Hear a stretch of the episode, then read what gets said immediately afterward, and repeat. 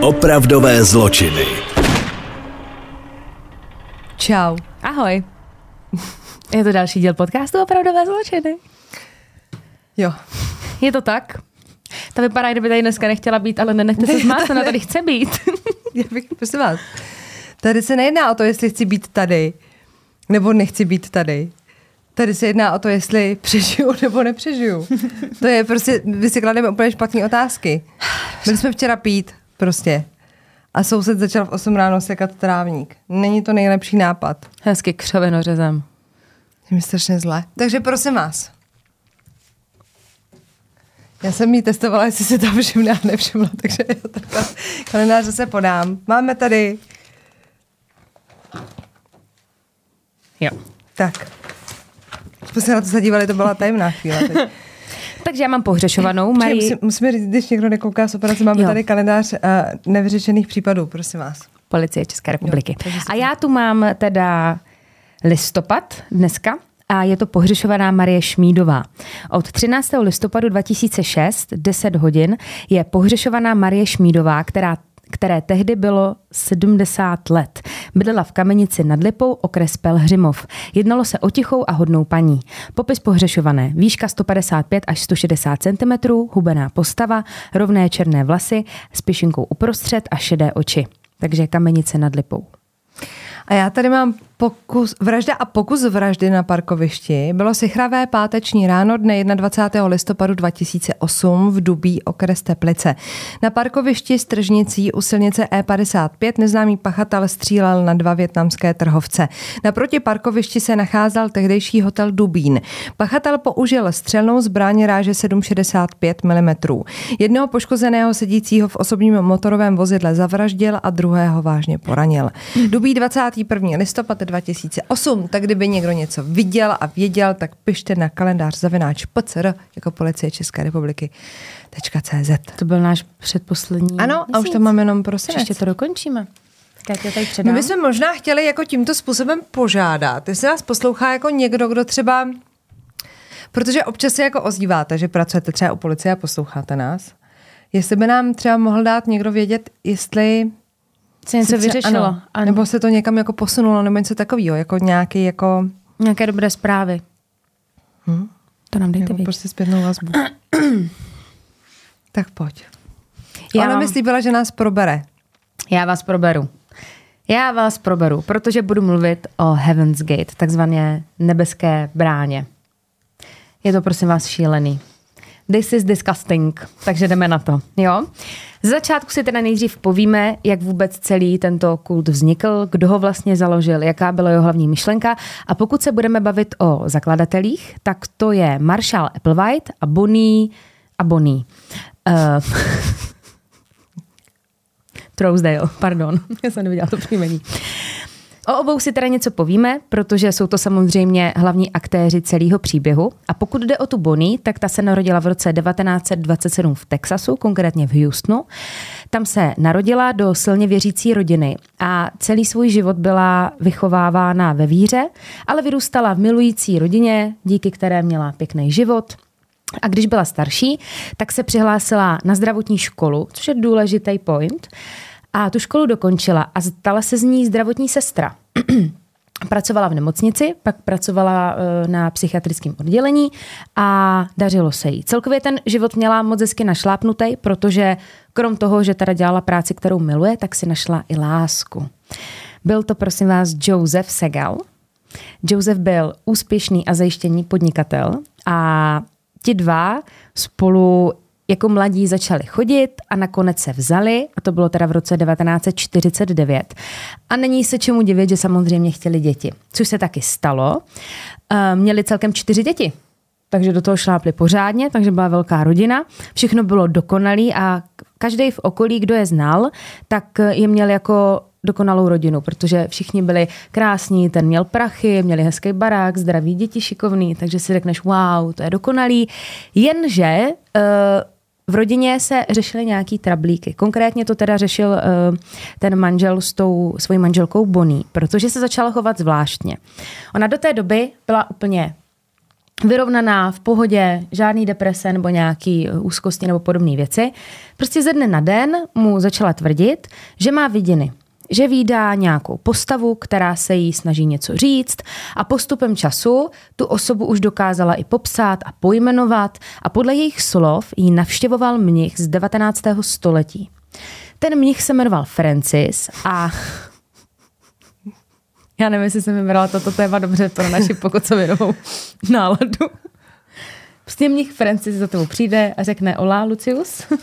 no. Já ti teď řeknu, co máš všechno udělat, Aha. jako Františková babička. A on... řekne Ola Lucius. Ola Lucius. A dávali nějaké jako znamení a podobné věci. A ten Joseph říká, že to je divný, že už to přesáhlo takovou tu hranici nějakých nočních můr nebo nějakých snů, že ona už to viděla i přes den a mluvila o tom fakt reálně. A samozřejmě byl z toho nesvůj, ale on tu Bonnie miloval a byl jí teda jako oporou, i když to pro něho bylo hodně náročný, tak se jí snažil jako podporovat a nějak eh, jí dát zase zpátky do kupy, aby tady těm věcem ne nevěřila, aby to se pokusila trošičku vyšoupnout pryč ze svého života tady mnicha Francise, jo? což se bohužel nestalo. A Bonnie si místo toho našla dokonce i nějaký médium, který umělo komunikovat s duchy. A ona se několikrát účastnila různých seancí, vyvolávání duchů a podobně. A už to bylo hodně zahranou. Ne jak když někomu odejde blízká osoba, a teď neví, jak s tím naložit, tak třeba vyhledá nějaký médium, aby se spojil s tím svým, eh, s tím svým blízkým. To je v pořádku, ale ta Bonnie byla schopna jít několikrát do týdne na nějakou seanci a už s tím byla trošičku posedla a teď samozřejmě chudák manžel byl z toho trošku vyděšený. A na ty seance teda chodila několikrát týdně, mluvila úplně z cesty, děsala tím samozřejmě i ty děti a ten její manžel Joseph ztrácel už trpl, trpělivost, což jí samozřejmě řekl. No a ona mu na to odvětila, že se nemusí bát, že se to všechno za chvilku vyřeší, protože teď to nebude mnich, ale přišel za ní jasnovidec v jejich očích, přišel za ní jasnovinec, aby jí sdělil, že v blízké době potká vysokého světlovlasého muže, se kterým odejde a ukáže jí správnou cestu. A ten manžel, takže mi teď tady říkáš, že mě opustíš. Počkej, takže... Protože jasno vědec to řekl. Že hezký, vysoký blondák, který jo. teda ukáže Takže cestu. neboj, Josefe, já už tady dlouho nebudu, já stejně frnknu za chvilku. No a Bonnie tím byla samozřejmě naprosto posedlá a koukala všude okolo, kde by mohla tady na toho muže narazit. A jednou ho fakt uviděla. Jak jsem říkala, pracovala v nemocnici a právě v nemocnici potkala maršála Applewhita. Teď si něco řekneme o něm. Marshall se narodil v roce 1931, stejně jako Bonnie v Texasu, kde prožil celý svůj život a narodil se do prominentní rodiny. on se jako jmenuje Marshall, nebo to on je se, jo, jako přesně, Marshall. Marshall. Já, já... Ne, jako, že by byl Marshall, jako, že by měl hodnost. Já myslím, že to byl jako, že už měl hodnost. A uh, jeho tatínek byl dokonce v politice, takže rodině se dařilo, měli se skvěle. I on teda vyrůstal ve věřící rodině a Marshall teda studoval eh, vysokou školu v Austinu, tam ji úspěšně dokončil a potom eh, vyučoval na univerzitě jako profesor hudby. A dokonce i komponoval. Byl šikovný. Hmm.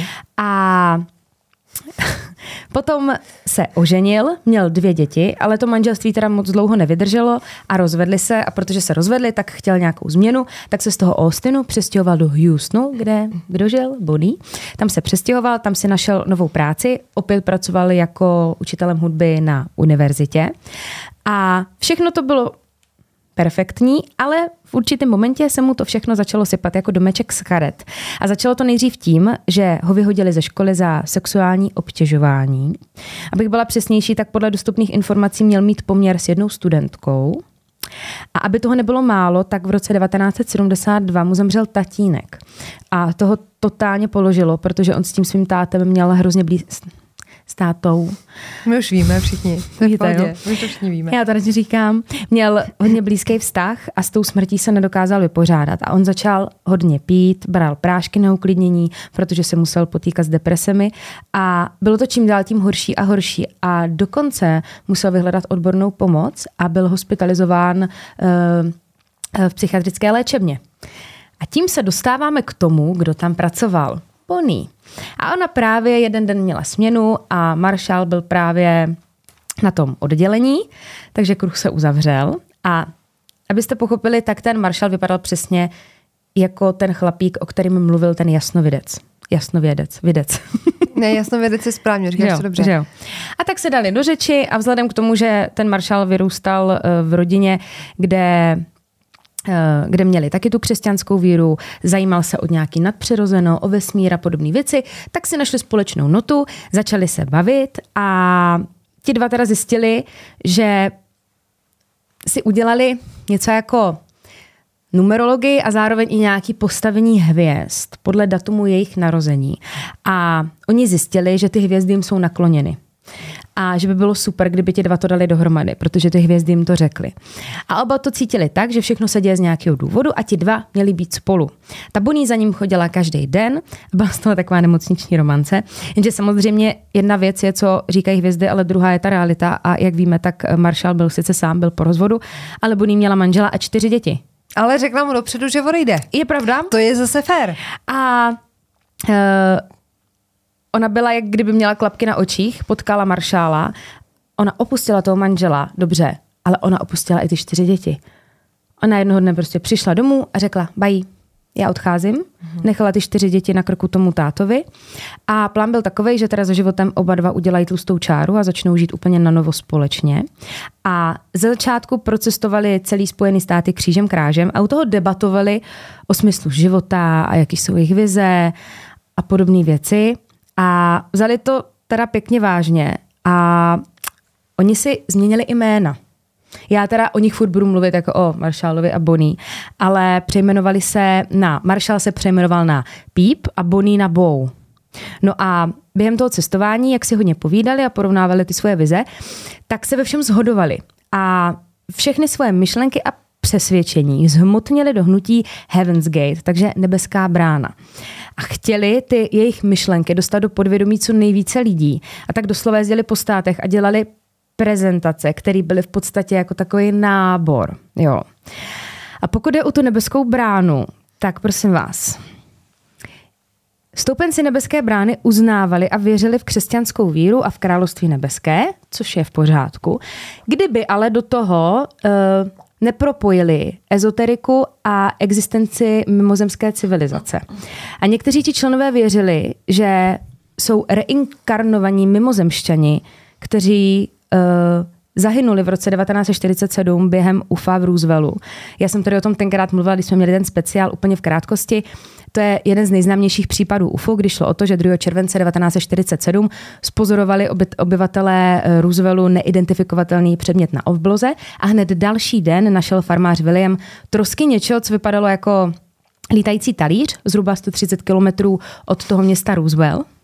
Jo, že teď popisuješ ale scénu z Men in Black.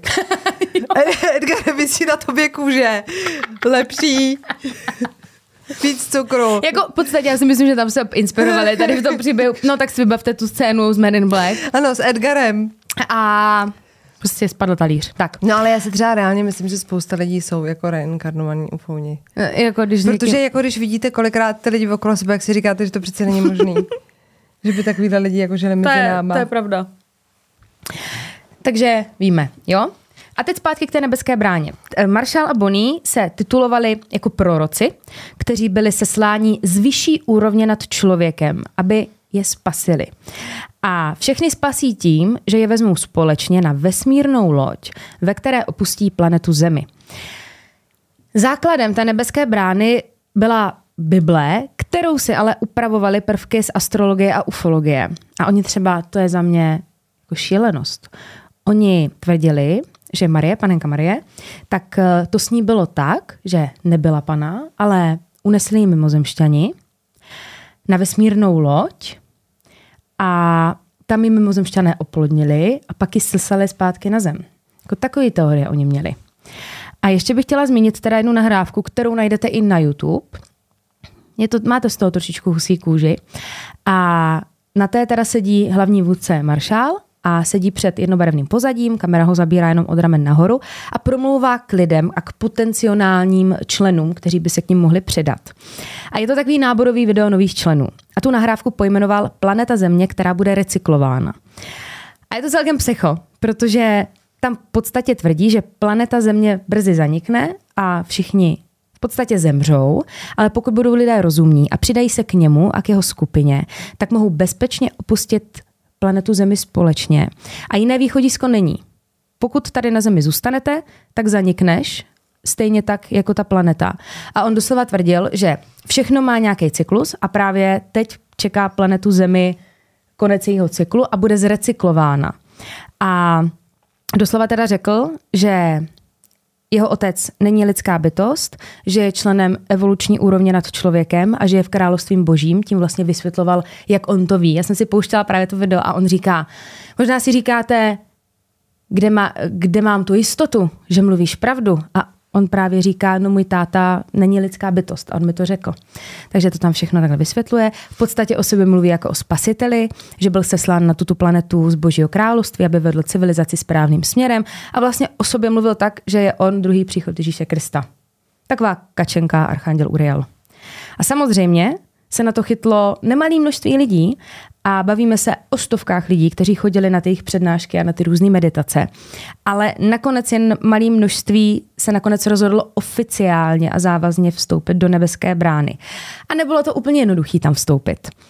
Lidi, co to mysleli vážně a chtěli se k ním opravdu přidat, tak museli úplně přerušit kontakt se svými blízkými a s rodinou. Museli se vzdát doslova všeho. Peněz, majetku, domovů, nemohli pít alkohol, nemohli kouřit, co se týče těch peněz, tak ty odevzdávali maršálovi z Bony, jsme to viděli. Museli, eh, všichni, museli se všichni vzdát svého jména a je, jméno jim bylo přiděleno a každý jméno, prosím vás, končilo na ody. Každý jméno končilo na ody, takže třeba já jsem tady měla ty jména napsaný. Jo, takže třeba Janody, Fenody, moc hezký jména měli. A ženy se teda nemohly malovat, nebyly dovolené žádné šperky, muži museli být neustále perfektně oholení a ostříháni, což mě teda přivádí na to, že ženy musely být taky ostříhány nakrátko.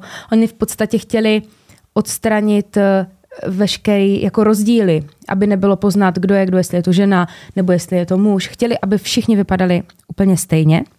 Měli teda samozřejmě i stejný nebo podobný oblečení, bylo to většinou takový, takový volný hadry. A samozřejmě byli odříznutí od okolního světa takže si nemohli přečíst ani knížku, ani noviny, to by mě třeba trápilo úplně nejvíc, že si nemůžu přečíst knížku. Úplně, úplně, ty by si tam strádala, co tak, ale vlasy nevadí, ostřihejte mě, to mě netrápí, ale říkejte kniha. mi barody, ale prostě barody. kniha. A dokonce nemohli ani navazovat blížší vztah mezi sebou v tom eh, jejich kultu že oni se mohli samozřejmě bavit, byla nějaká sranda, ale nějaký blížší citový vazby byly zakázány. Žádný sex. No, tím se k tomu dostanu. Žádný sex. Ah, javajs. Knížky a sex zakázán, tak tam bych nešla. Teď co je horší. A všechno tohle bylo proto, že cílem toho hnutí bylo, aby všichni byli jen živý tvor bez jakýkoliv emocí, bez jakýkoliv návyků. Součástí vstupu do nebeské brány bylo taky očištění a při tomto očištění mohl pít dotyčný jen takový koktejl, byla to nějaká limča, jako voda s citronem, pepř a javorový syrup, takže mňamka. A to museli pít tři měsíce, aby se očistili vlastně od všech těch eh, hnusů, jako jsou eh, cigarety, nějaký nezdravý stravování a během toho dostávali teda malý porcičky jídla, ale většinou teda hladověli několik dní. To bylo součástí toho fajnového procesu. Bych jenom chtěla říct, že uh, tady to pitíčko, tak to se prodává do teďka. Je si to s citronovou šťávou a je to na detox. Já jenom, kdyby nám to chtěl někdo jako napsat, tak že Počkej, o tom jako víme. srandu. Ne. To má ten syrup, řídíš to s vodou v nějakém poměru a je to docela jako náročný. No, tak to Já jsem to teda nedržela nikdy, ale jako vím o tom, no mě, že to jako mě je. ta kombinace jako... toho javorového syrupu. Tam. Já nevím, jestli to je jako jo, jo, je javorový mm-hmm. asi. Ty bláho, no dobře. Pokud jde o všechny ty členy, tak eh, eh, nežili na jednom určitém místě, ale různě cestovali a všichni žili v hrozných podmínkách. A všichni ti stoupenci uh, uh, bezmezně důvěřovali těm svým vůdcům, což byla ta Bonnie a ten maršál. Jenže, když bylo víc a víc členů, tak mezi nimi byli i pěkně bohatí lidi. A samozřejmě všechny své úspory dávali těm dvou. A bylo neskutečný... A bylo jako neskutečné, jak vysoce postavený lidi v té nebeské bráně byli. Protože já jsem si nejdřív představila, že třeba k ním tady do toho tady do toho uskupení, když to tak nazveme, tak šli třeba nešťastní lidi, že jsem si třeba představila, tak to je přesně ten moment, kdy oni budou využívat toho, že ten člověk je zlomený, je třeba vážně nemocný, nemůže se vyléčit.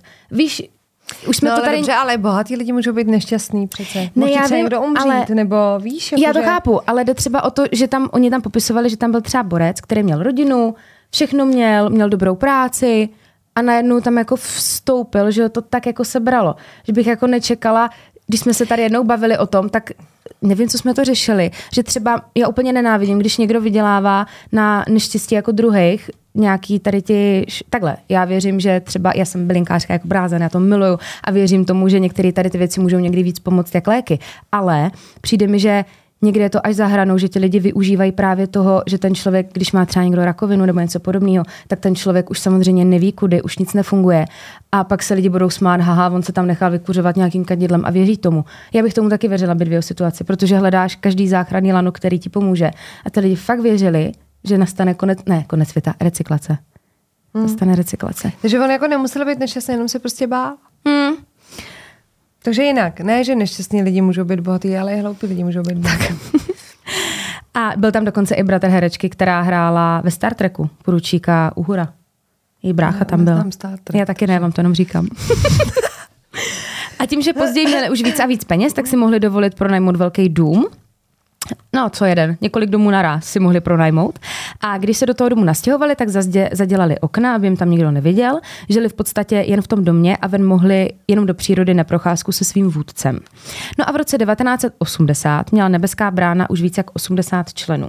A Marshall a Bonnie dovolili všem členům v roce 1982, aby si zavolali domů své rodině. Měli povolený jeden telefonát a dokonce jim rok na to dovolili navštívit svoje rodiny. Samozřejmě všichni byli nabrýfovaní, co mají říkat, takže rodinám řekli, že žijou v klášteře, že jsou šťastní, že se tam vzdělávají a pak se v klidu vrátili ti členové zpátky a byla to v podstatě taková zkouška, že chtěli vidět, kdo všechno se vrátí. Samozřejmě se jich nevrátilo, nevrátil se celý počet, pár jich zůstal u těch rodin, protože jim rodiny otevřely oči. Každopádně v tom roce 1983 diagnostikovali Bonnie rakovinu. Kvůli ní přišla o oko a ta rakovina se začala šířit a ten doktor řekl té Bonnie, že je potřeba to začít léčit. A Bonnie se mu vysmála a řekla, já přece umřít nemůžu. Já tady čekám na vesmírnou loď, já nemůžu umřít. A bohužel teda v roce 1985 zemřela, protože se samozřejmě neléčila. Což Maršála totálně položilo, protože za prvé to byli v podstatě milenci, vedli spolu tu nebeskou bránu a on měl bez ní pocit, že to nedokáže, protože oni fungovali jako tým. A ta její smrt samozřejmě zarazila i jejich členy, protože uh, totálně to uh, Nesedělo to s tím, co jim říkali. Oni právě tvrdili, že nemůžeme zemřít, my jsme tady proto, aby jsme počkali tady na, na civilizaci, která je nad námi a odnese nás z této planety, než se zrecykluje. A teď ti lidi začali bystřit a říkají, to nám nějak jako nesedí, že by ta Bonnie zemřela. Tak samozřejmě konfrontovali toho maršála a ten maršál jim to vysvětlil tak, že její vozidlo, prosím vás, vozidlo tak nazývali tělo, doslova, že její vozidlo bylo poroucháno a tak odešla do vesmírné lodi dřív. Ale že tam na ně čeká v té lodi. Pár lidí teda odešlo a po nějaké době začali lidi odcházet víc a víc. A v roce 1990 už jich bylo jenom 27. A Marshall si teda řekl, takhle to dál nepůjde, musím něco udělat. A tak zainvestoval 35 tisíc dolarů v roce 1990 do publikace a v podstatě takové reklamní kampaně na jejich nebeskou bránu. Díky tomu teda získal další nové stoupence, nakonec jich bylo 39, tady po té celé propagaci. A oni si v roce 1996 pronajali nádherný velký dům poblíž San Diego a protože fungovali už několik let, tak si Marshall řekl, že teď bude ta správná chvíle se dostat na tu vyšší úroveň. Což znamenalo sebevraždu. Hromadnou sebevraždu a opustit svoje vozidlo alias lidské tělo. Tím, že už byl konec 90. let, tak byl internet, tak si vytvořili i webové stránky, kam nahrával videa, ve kterých mluví. ten maršál a v podstatě tam opakuje furt to samý, že eh, teď bude jako evakuace, poslední šance před recyklací země a podobně. A zrovna v tu dobu se celá skupina dozvěděla o kometě Hale-Bopp která se přiblíží k planetě Zemi. A ta kometa byla samozřejmě naprostá senzace. Ona byla jedna z nejjasnějších komet v posledních staletí a byla objevena teda 23. července 95 a e, největší přiblížení planetě Zemi, nebo největší jasnost, byla 1. dubna 97. A když se všichni členové, včetně maršála, dozvěděli tady o té kometě, tak z toho vydedukovali, že za kometou letí vesmírná loď, a tam je ta a letí v té lodi a konečně den D je teda tady. Takže se rozhodli, že společně spáchají sebevraždu. 22. března roku 1996 spolu šli všichni povečeřet. Nevečeřili doma, šli povečeřet do restaurace ve městě. Všichni jedli úplně to samý. Byl to salát, i takhle, to kdyby máme moje poslední večeře, tak si dám nějaký burger. Oni si dali salát, krůtí koláč, budůvkový dort a zapíjeli to ledovým čajem. Po večeři šli teda zpátky do svého pronajatého domu, kde se všichni oblékli do stejného oblečení. Byly to černý tepláky a černý tenisky Nike. A tady nad tímhle se hrozně špekulovalo, že to Nike si mysleli, že má nějakou spojitost s tou sebevraždou a byly různé konspirační teorie, co se jako kolem toho mohlo dít. Realita je taková, že měli nějakou akci na ty boty i na ty tepláky a bylo to jako nejlevnější oblečení, co si mohli dovolit. Tak... Počkej, a má, víme nějakou konspiračku? No to jsem... Jako, to, to, to, to, jako, že je třeba zabili ty boty, nebo, nebo, si nebo že Nike. Boty a byly ti jako malý třeba. tak ti to jako zklamalo. tak se zabili. A oblíkli se teda tady do toho outfitku. Vedle postelí měli nádobky s dokladama, aby byla jednoduchá identifikace. A potom teda zapili velké množství léku jako hypnotika, sedativa, zapili to alkoholem a nakonec si dali pytle přes hlavu. Někteří z nich zemřeli v podstatě hodně brzo po tom, co zapili ty léky, ale většina z nich uh, umírala třeba tři dny a oni si v podstatě pomáhali navzájem, že se dusili těma pytlema navzájem. Třeba Maršál, ten zemřel až po, třetí, po třech dnech, byl mezi posledními, kdo zemřel. A ještě bych dodala, že všichni měli přes sebe takový kus fialové látky, všichni leželi ve svých postelích. A ta jejich těla se našli 26. března na poput nějakých sousedů, že oni moc nevycházeli, ale slyšel tam nějaký šrumec a víš, že tam někdo žije a bylo to nějaký podezřelý, tak zavolal policii, aby to prověřili, takže šli na běžnou prohlídku a nalezli tam teda 39 těl. Hmm. Takže kdybyste chtěli vidět fotky, stačí si to zadat a jsou na internetu fotky, jak leží v těch postelích. Já si myslím, že to je hodně známý, jak tam jsou ty tenisky Nike. A nebo se můžete podívat na naše klubový video. My to přece už dáváme do no, obrazu Brašova. No, já jsem blbka. Ona vás pořád posílá jinam, ale... A vlastně celý tady tohle udělali, a že to bylo v podstatě tak, že oni potřebovali opustit svoji tělesnou schránku, toto svoje vozidlo a věřili v to, že když se zavraždí, za sebe vraždí, tak a vlastně i zavraždí, protože se tam vraždili navzájem, tak eh, ta jejich duše poputuje do té vesmírné lodi, která čeká nad nima, otevřou se jim dveře a tam mimozemšťané pro ně mají nachystaný náhradní těla, do kterých se oni reinkarnují. A budou žít ve vesmírné lodi z Bonnie. Tada. Já bych taky poslala spoustu lidí na vesmírnou loď z Bonnie. No tada. Všichni bychom měli nějakého adepta na vesmírnou loď z Bonnie. Uh, no nicméně, děkujeme. Bylo mi ctí s vámi hrát. Já se teď teda trošku cítím taky, že bych potřebovala opustit svoji loď. tak my se jdeme tady trošku... My jdeme opustit svoji loď a vrátíme se. vykoupat do bazénu a vrátíme se. Máme bazén, jo. Jo. Jsme neřekla. Pozdrav pámbu, jsme zpět. Já bych chtěla říct na začátek eh, mýho příběhu, který jsem pro vás tady s láskou zpracovávala asi tři dny, že prostě bohužel Může se to stát, jsme jenom lidé. Teď to bude trošku delší, ten kouká, neví, co chci říct. to je velké, mám pro vás velké, jako Bohužel Kim... mě to v půlce přestalo bavit, tak mám jenom půlku. Já budu jako Kim Kardashian, mám pro vás důležitou zprávu. No. Takže všech mých osm sourozenců se posadí a bude poslouchat. Já jsem jenom chtěla na úvod říct, protože uh, známe některé, tak bych jako chtěla říct, že už dopředu jsem si vědoma toho, že dneska jsem v lehce jako indispozici, takže pokud byste jako měli pocit, že to není stoprocentní, tak není. A já to vím. Já jsem vám jenom chtěla říct, že to jako vím a že mi to nemusíte říkat ani psát a že naopak byste měli docenit, že já tady bojuju o holý život. Vypadám, jako kdyby mě sežvěkala kráva a pak mě vyvrhla. A dělám jako maximum. Jakože mohla jsem si třeba lehnout, ale to já ne.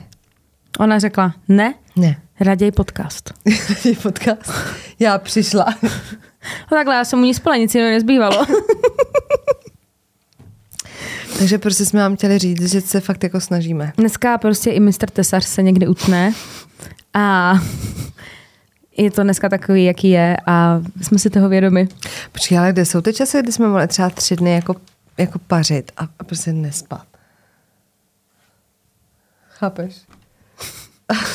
A teď už prostě člověk by se přikrýval hlínou. Takže mi neodpovíš na to. to, to, to bylo jako, Ježi, budeš ještě ne, to, to bylo jako téma jako k dialogu, ale nevadí, já povedu monolog, to, to je v pohodě, jsem v pohodě s tím tady.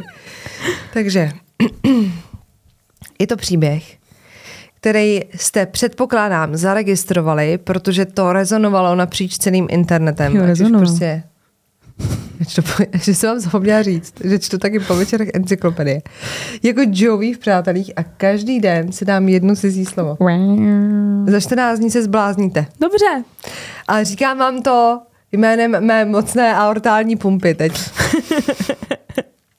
No, takže je to příběh, který já ho nechápu.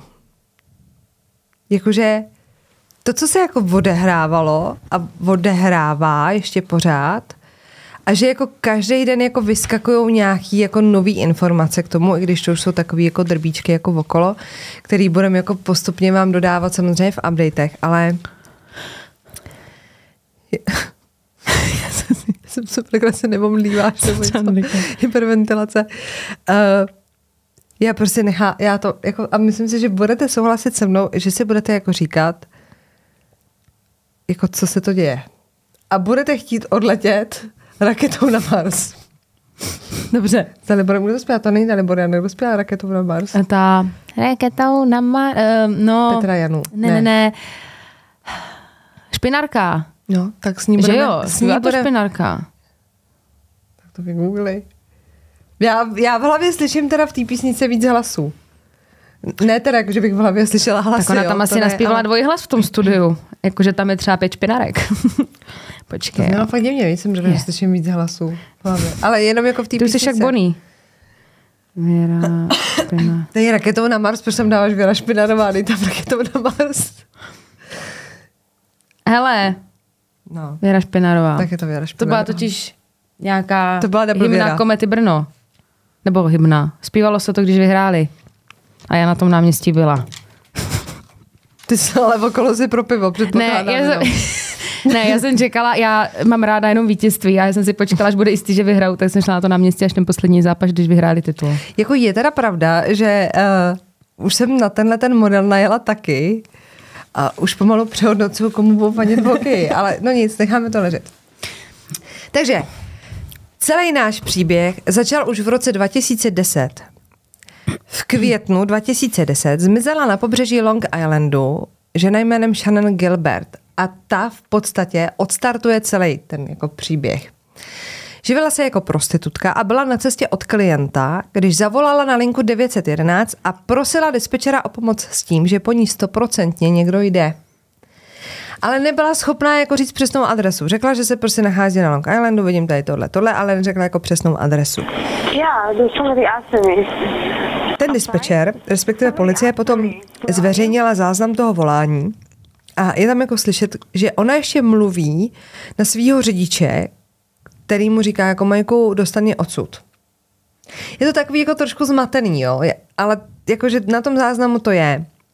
Protože co se stalo potom, už vlastně jako nikdo neví. Naposledy ji viděli kolem páté hodiny raní A od té doby už jako nic. Ale odstartovalo to pátrání teda, mm-hmm. který ale ve finále vedlo k velmi zásadním objevům.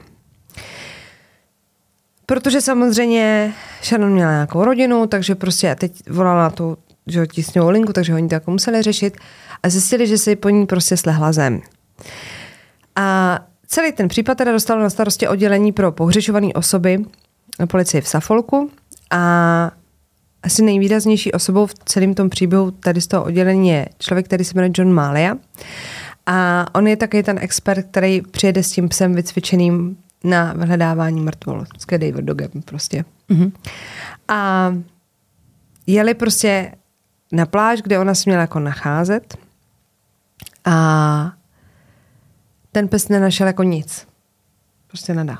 Žádná jako stopa, pachová, nic.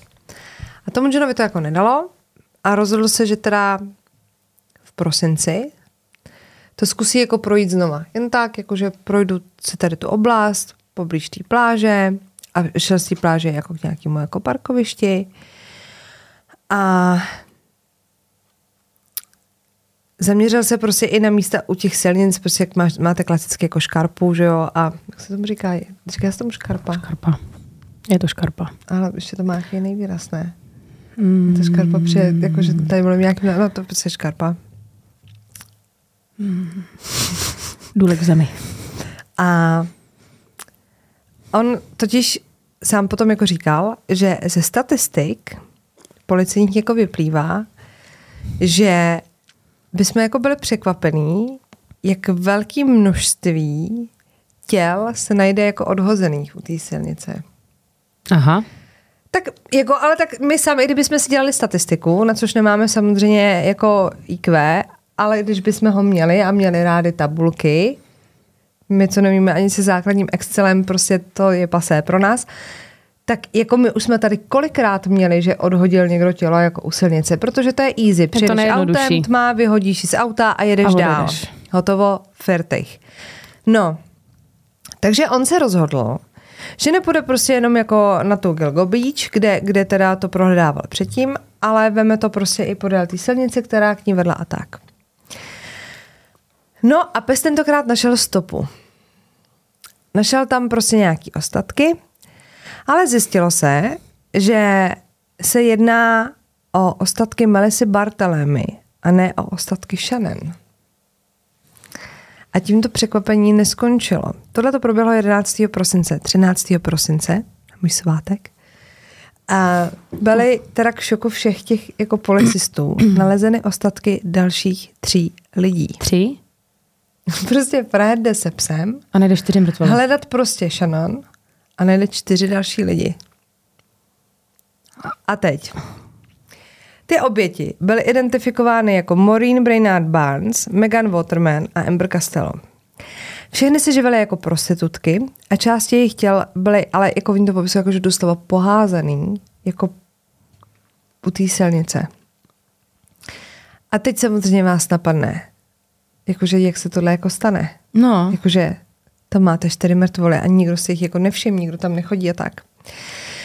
Takže já jsem si hledala jako nějaký videa, a hledala jsem si nějaké jako fotky a to místo totiž není moc jako frekventovaný. Nebo to je jako, jako když jedete po nějaký jako opuštěný okresce a lidi prostě, co mají v hlavě tři mozkové buňky, tam pak ještě vyhazují odpadky. Mm-hmm. Takže to se v podstatě, to bylo místo, které se v podstatě měnilo jako ve skládku, do toho to bylo jako silně zarostlý křovím.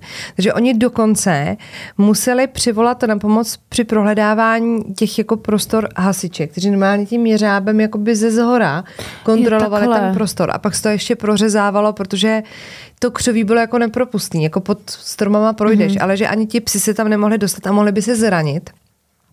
Takže to nebylo místo, kde si půjdeš jako projít na rande s milencem, nebo kde si prostě odskočíš, když potřebuješ. Prostě tam mm. se mhm. jako nedá dostat, takže tam prostě nepolezeš. A tím pádem tam prostě o ty těla jako nikdo nenarazil. Jasně.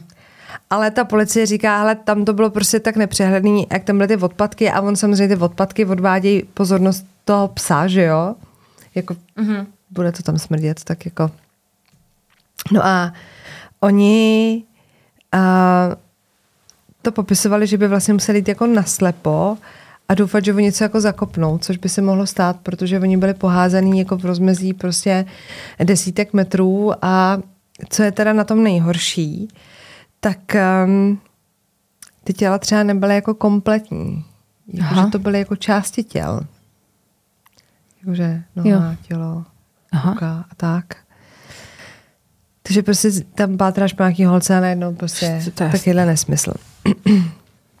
no a samozřejmě museli s tou informací nějak jako vyrukovat a nastal jako spor mezi policií a státním zástupcem, který jako tvrdil, že jako, když to řeknu jako zjednodušeně, že policie říká, máme asi sériovýho vraha.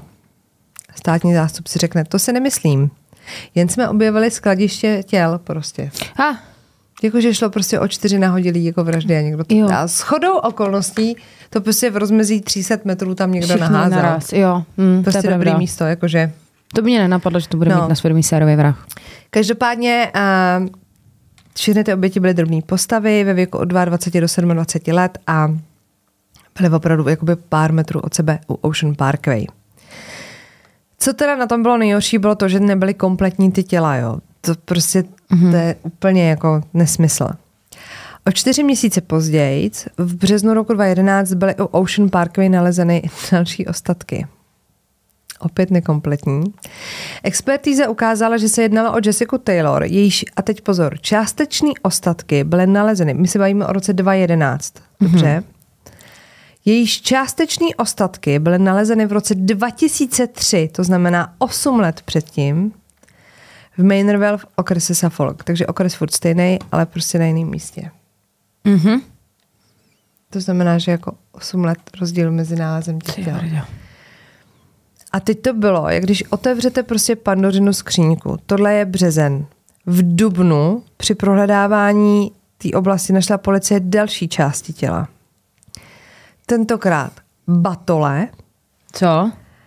neznámýho muže azijského původu a ženu identifikovanou později jako Valerie Mac. Část těch valerijných ostatků byla přitom nalezená v roce 2000. Stejně jako v případě té Jessiky, to bylo v tom Maynardville. A to, že to byla Valerie Mac, víme, to prostě já chápu, že tam sázím ty data, ale musí to tam zaznít, jo, takže se to říkám jako smysluplně. Takže první část těch ostatků byla nalezená v roce 2000, mm-hmm. jo, v Maynardville. V roce 2011 v Dubnu byla další část ostatků u Ocean Parkway mm-hmm. v rámci našeho hledání. A až do roku 2020 oni nevěděli, kdo to je. Až v roce 2020 pomocí speciální genealogické technologie, tak jak se to dělá, ty rodokmeny a tak, byla zjištěna teda její DNA a dohledání její příbuzní. A? Do té doby byla označena jako Jane Doe číslo 6. Takže Frederika byla 20 let. Prostě nalezená, mm. to částečně, pak už kompletně. A byla jako Jane Doe číslo 6. A byla dohledání její příbuzní. Její rodina teda potvrdila policii, že naposledy byla viděna v roce 2000 v New Jersey. Takže mm-hmm. to prostě lítáš úplně nesmyslně. Chápeš? Co se týká toho Aziata, tak ten do teďka vlastně není identifikovaný. Mm-hmm. Já už o nich pak mluvit nebudu, tak aby vám to jako řeknu rovnou.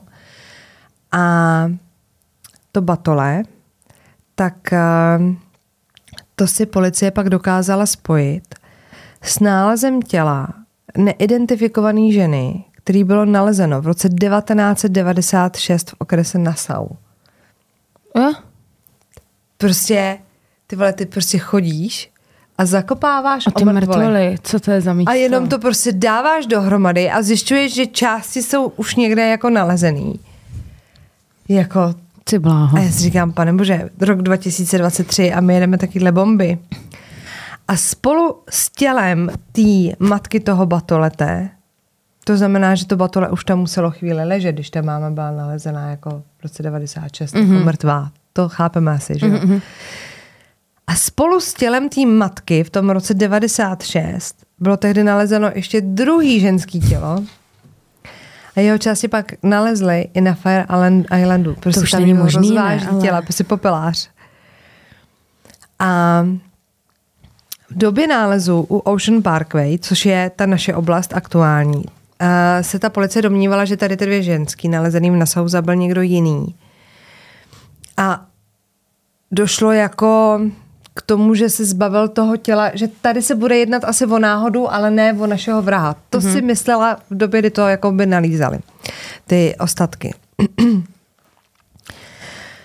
ale samozřejmě teď jako tím, že v podstatě ten případ, jako oni nalíz, nalézali ty těla, no nalízali je hrozný slovo, a tak vlastně se jako dohadujou, jestli, tak to, to tělo je určitě v jistém stádiu rozkladu, ale dohadují se jako jestli uh, tu část těla jako ten vrah jako vyhodil a ten zbytek si jako schovával a vyhodil ho jako později. Mhm, co s ním dělal? A nebo to tam jako leželo a fakt si toho nikdo nevšiml tak strašně dlouho, ale asi se to rozvíme. Nebojte. V listopadu 2011 policie vydala tiskovou zprávu, ve které sdělila, že za celkem 10 vražd bude zodpovědná jedna a ta samá osoba. To znamená, hledáme sériovýho vraha. Pachatel podle jejich závěru musel znát Long Island a vědět, kde se zbavit těl. Mm-hmm. Jakože neprojíždíš tam jako turista, neřekneš si, tady je to zrovna dobrý. A to, že měli teda podobný nějaký jako zranění a byli v podobném jako stavu a stádiu rozkladu, tak je k tomu jako vedlo, že by to tak jako mohlo být. Nicméně policie neměla žádný stopy, takže požádala o pomoc veřejnost. V červnu 2011 byla dokonce vyhlášená odměna 25 tisíc dolarů za informace vedoucí k dopadení vraha. A tělo naší Shannon Gilbert, která celý to vyšetřování odstartovala, No. tím, že teda zavolala na tisňovou linku, tak bylo nakonec nalezeno v prosinci 2011, to znamená o rok a půl později, v bažině asi kilometr od místa, kde byla naposledy spatřena. A ona tam dokonce bušila na nějaký jako apartman a křičela o pomoc. Mně moc jako není jasný, když je na tom záznamu slyšet, že mluví s nějakým řidičem. Proč Jako, nepomohl? Proč jako nepomohl, nebo co se jako dělo, nebo kam pak jako zmizel, nebo víš, jestli Mhm. on taky skončil mrtvej. Jako, je to takový jako strašně zmatený. Každopádně týden před nálezem toho jejího těla objevila policie její oblečení a její matka, ona teda nedávno zemřela, tak byla přesvědčená do své smrti, že se ta Shannon stala obětí toho sériového vraha, který zabil ty ostatní ženy. Mhm. Mm-hmm. Tak byla to taky prostitutka, takže jako, mm-hmm. že se to nabízelo. No a teď samozřejmě, protože jsme jenom lidi. Tak, průběh vyšetřování komplikoval policejní šéf James Burke, který, jak se teda později ukázalo, několik let bránil FBI, aby se zapojila k vyšetřování, čímž teda jako cíleně brzdil jeho vývoj. Hmm. Dobrý den. Nakonec v roce 2015 odstoupil a v roce 2016 byl odsouzen ke čtyřem letům ve vězení za napadení a spiknutí. Já jsem si to hledala, přátelé. Tak prosím vás, podle novinářů uh, Miley James surově zbyl muže, který mu měl z auta ukrást tašku s pornografickými materiály. A? Jestli byly pornografické materiály pracovního rázu, anebo to měl jako na domácí použití, nevíme.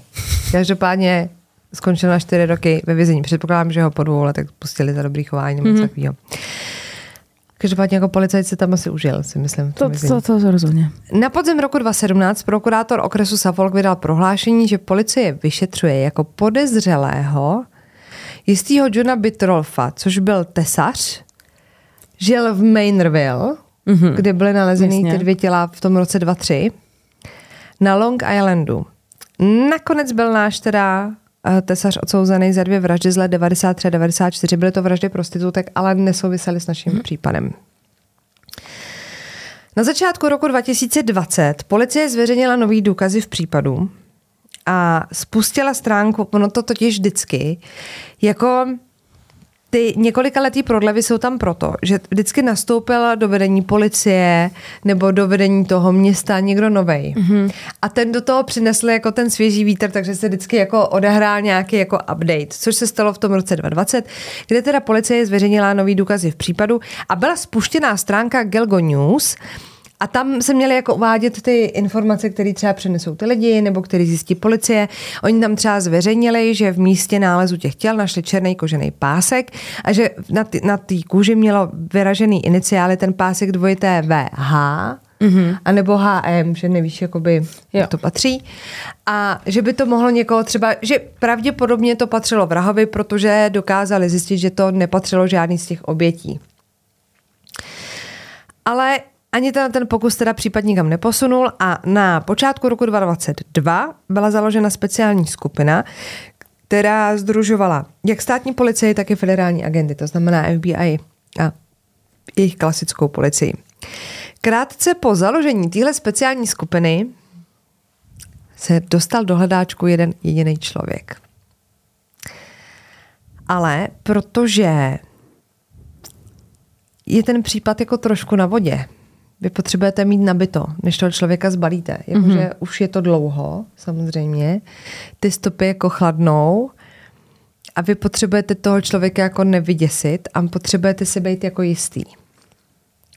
Takže oni jako našlapovali jako velmi opatrně a sbírali ty důkazy, protože prostě cítili, že už se jako blízko vyšetření toho případu. On je teda známý i jako Gilgo For, jako uh, čtyřka jako s Gilgou, protože se, se bavíme o těch jako čtyřech nalezených tělech, ale reálně tím, že těch těl bylo jako víc rozházených, tak proto je ten součet 10, ale je to jako známý jako Gilgo For.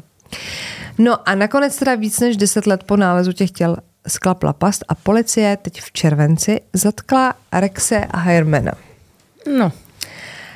Architekta, který spoluvlastnil uh, architektonický studio a má ženu a dvě děti. A teď to přijde. Spořádaný manžel, otec, kamarád, soused, všichni ho měli rádi, všichni v šoku. Teď si jako představ, že ty prostě máš kamaráda, je bohatý, to studio je fakt jako vyhlášený, jakože je mm-hmm. jako mhm. známý architekt. A 13. července byl zbalený přímo ve své kanceláři na Manhattanu, mu je 59 let a policie ho odvezla v poutech. A až když teda ho měli v té vazbě, tak prozradili, že kolem něj teda kroužili dlouho a dokud neměli dost důkazů, tak nepodnikali žádný další kroky. Um, co se týká důkazů, tak uh, Rex používal jednorázový telefony.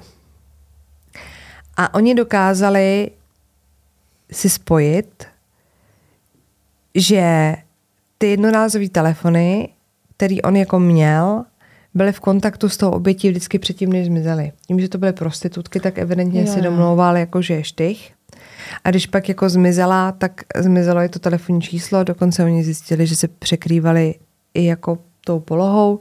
Nevím, jak to zjišťuje u jednorázových telefonů, těžko říct, to už jako zase úplně nevím technicky. Ale oni uh, dokázali samozřejmě porovnat i nějaký jako věci, které našli na místě činu, jo. Já začnu teda od začátku, co, mm-hmm. co mhm. teda jako použili jako důkaz. Tak všechny ty oběti měly několik společných rysů, byly drobné postavy, živily se jako prostitutky. Pak ten kontakt, to je jasný. A na částech těl byla nalezená pytlovina, ve který evidentně teda vrah podle všeho převážel těla na ty místa, kde se jich zbavoval. Na všech těch tělech byla stejná. A u tří z těch obětí, buď to na tom místě jako okolo, nebo přímo na tom těle nebo části těla, našli technici ženské vlasy. Z těch vlasů dokázali získat DNA. A oni, než teda si pro ně jako došli, tak probrali Havermanům odpadky. Mm-hmm. Dokázali ze zbylý kůrky v krabici od pici, kterou hodil Rex do koše v lednu 2023, získat jeho DNA a z lahví od piva ženský DNA, který patřil jeho manželce a souhlasilo s DNA z vlasů na těch obětech.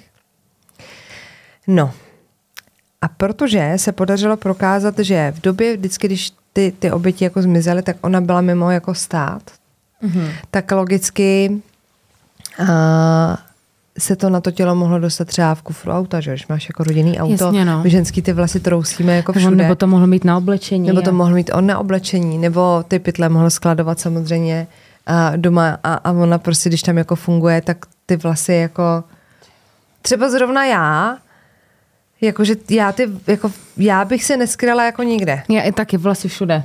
Všude. Jakože my, kdybychom třeba si měli najít milence s blondětou manželkou, tak to praskne po prvním dní. nosili koupací čepici. No to by bylo sexy. Každopádně prostě jako to, že se přinášejí ty vlasy, tak to si my dvě umíme představit podle mě líp než kdokoliv jiný. Ale ta manželka byla tady vždycky v době, nebo v době, kdy ta trojice žen zmize- zmizela, tak byla mimo stát. Měli i jeho DNA, takže safe, safe. U předběžného slyšení u soudu teda a, se Rex rozplakala, tvrdil, že nic neudělal. A sestra T. Shannon, která odstartovala to pátrání, prohlásila, že je ráda, že konečně schně za mřížema po tom, co zničil život celý její rodině.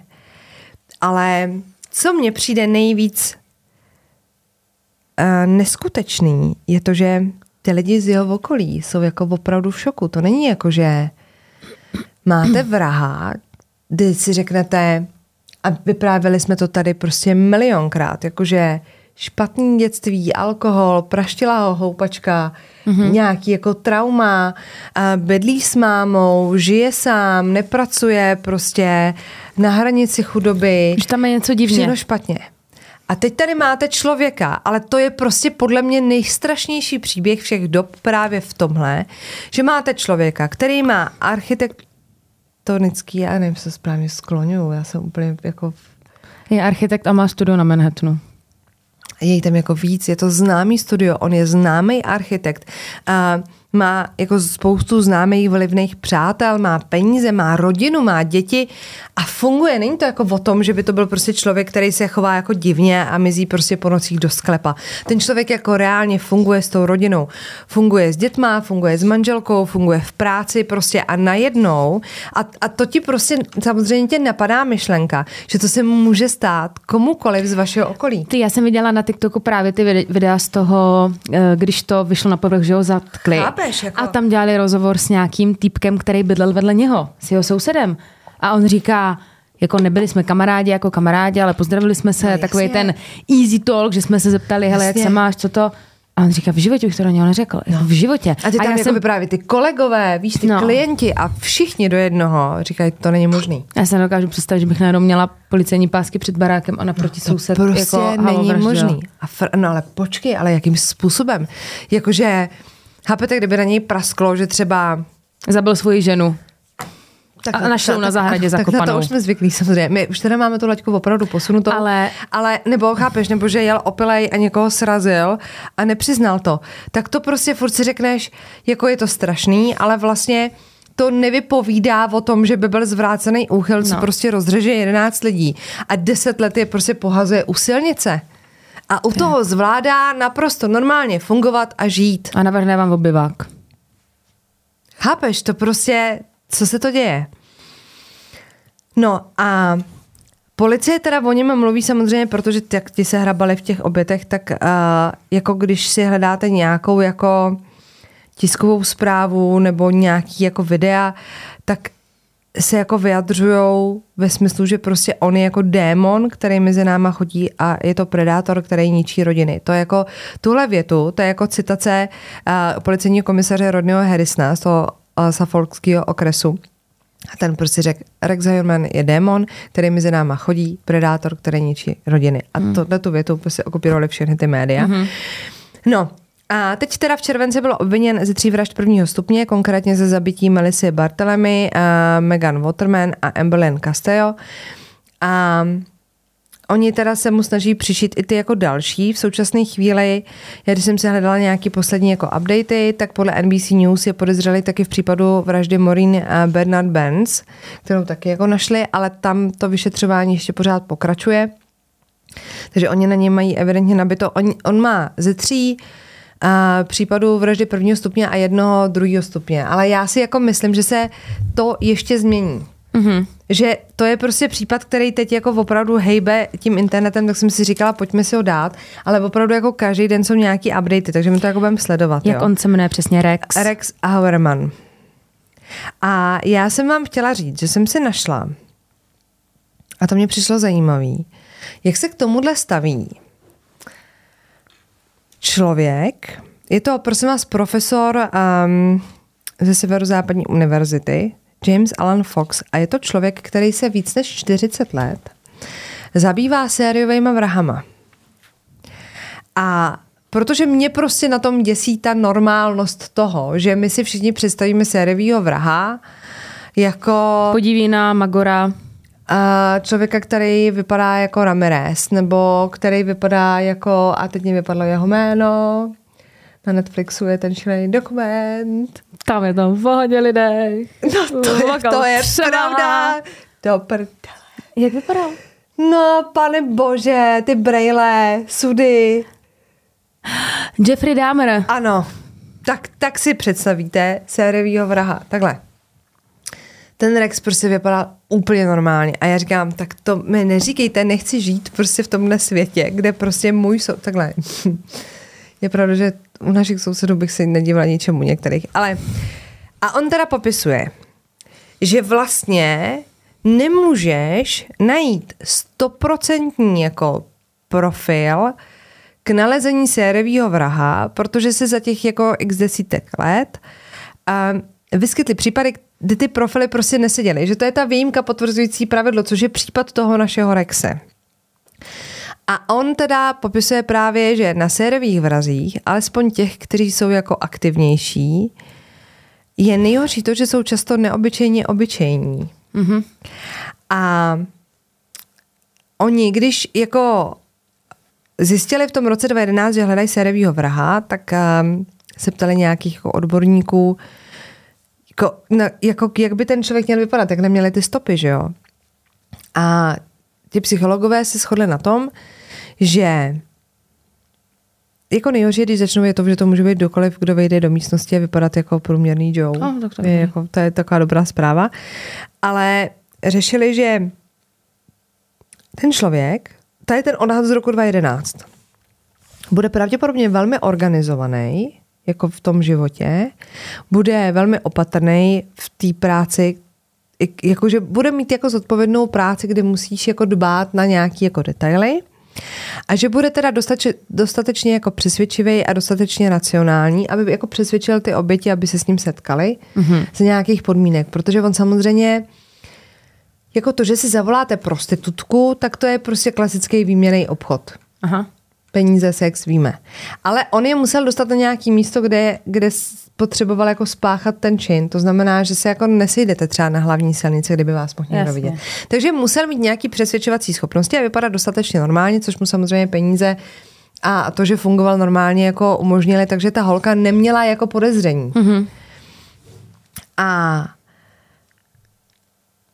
teď tady jako popisují, že vlastně uh, obecně můžou mít jako sériový vrazy teda práci, rodiny a, a zabíjejí jako na částečný úvazek. Že vlastně Jo. vy máte jako hlavní, hlavní jako náplň, to je vaše práce, vaše rodina, vaše děti a že to teda jako pak si jako vedlejšák prostě Chodí zabíjet lidi. Můžeš zabíjet. Mhm. Mm-hmm. Jako vlastně ve finále a teď, když samozřejmě na něj přišli, jak ten profesor z té univerzity právě říká, a tady jako vidíte, že jsme se bavili o tom, že bude jako organizovaný a bude to mít dobře jako No jo, jo, jo. sumírovaný a kdo všechno. přece by byl víc jako pintlej a, a, a víc jako detailista než chlapík, který je jako architekt a musí všechno jako dělat. To ano. Rozumíš? A chodíš jako s kufříkem po Manhattanu. Já nesplňuju ani jeden z těch bodů. Já nejsem sériový vrah ani jeden. A vtipný je, že třeba uh, už na internetu jsou fotky, kde prostě lidi našli záběry z Google Earth, jak tam je na Manhattanu prostě v košili s kufříkem a baví se s nějakou jako paní a že to je ta stejná košile, kterou měli, že ho jako zatýkali. Prostě úplně ten příběh si žije dál svým životem, kdy jako běží tady ty No to jeho- bude ještě jeho hodně fotky. zajímavý. No a pozor, a dnes ráno otevřu internet a on byl teda začený 13. července. Aha. Kolikátého je dnes? 20. července. Tak přesně týden po zatčení manželka vyplňala rozvodové papíry. No to si nevadíme. To dělá zřejmě, dobře. zřejmě jí to asi neimponuje, co její manžel. Já, ale doka- to prostě, já si nedokážu představit, jak to jako... No ještě spíš Chápeš to? chudera. Představ si, že jsi za někoho vdaná, máš s ním jako děti a pak najednou ti zavolá prostě, že je ve vazbě a hele, máme si problém. Mm, Ale ne za drogy, ale za zabíjení ženských. 11 lidí, čau. Strašný. Strašný. No. A moc děkujeme za takové aktuální téma. No. No, myslím si, že těch updateů ještě pár bude. Tak. Tak my se jdeme tak už žádný okecávání. Mějte se nám krásně, zůstaňte na svobodě a naživu. Doufáme, že se vám dnešní díl aspoň trošku líbil. Ano. A Zase někdy, ne zase někdy, prostě příště. Teď mi to dáváme pravidelně. Žádný pauzy tady. Pa, pa, pa. pa, pa, pa.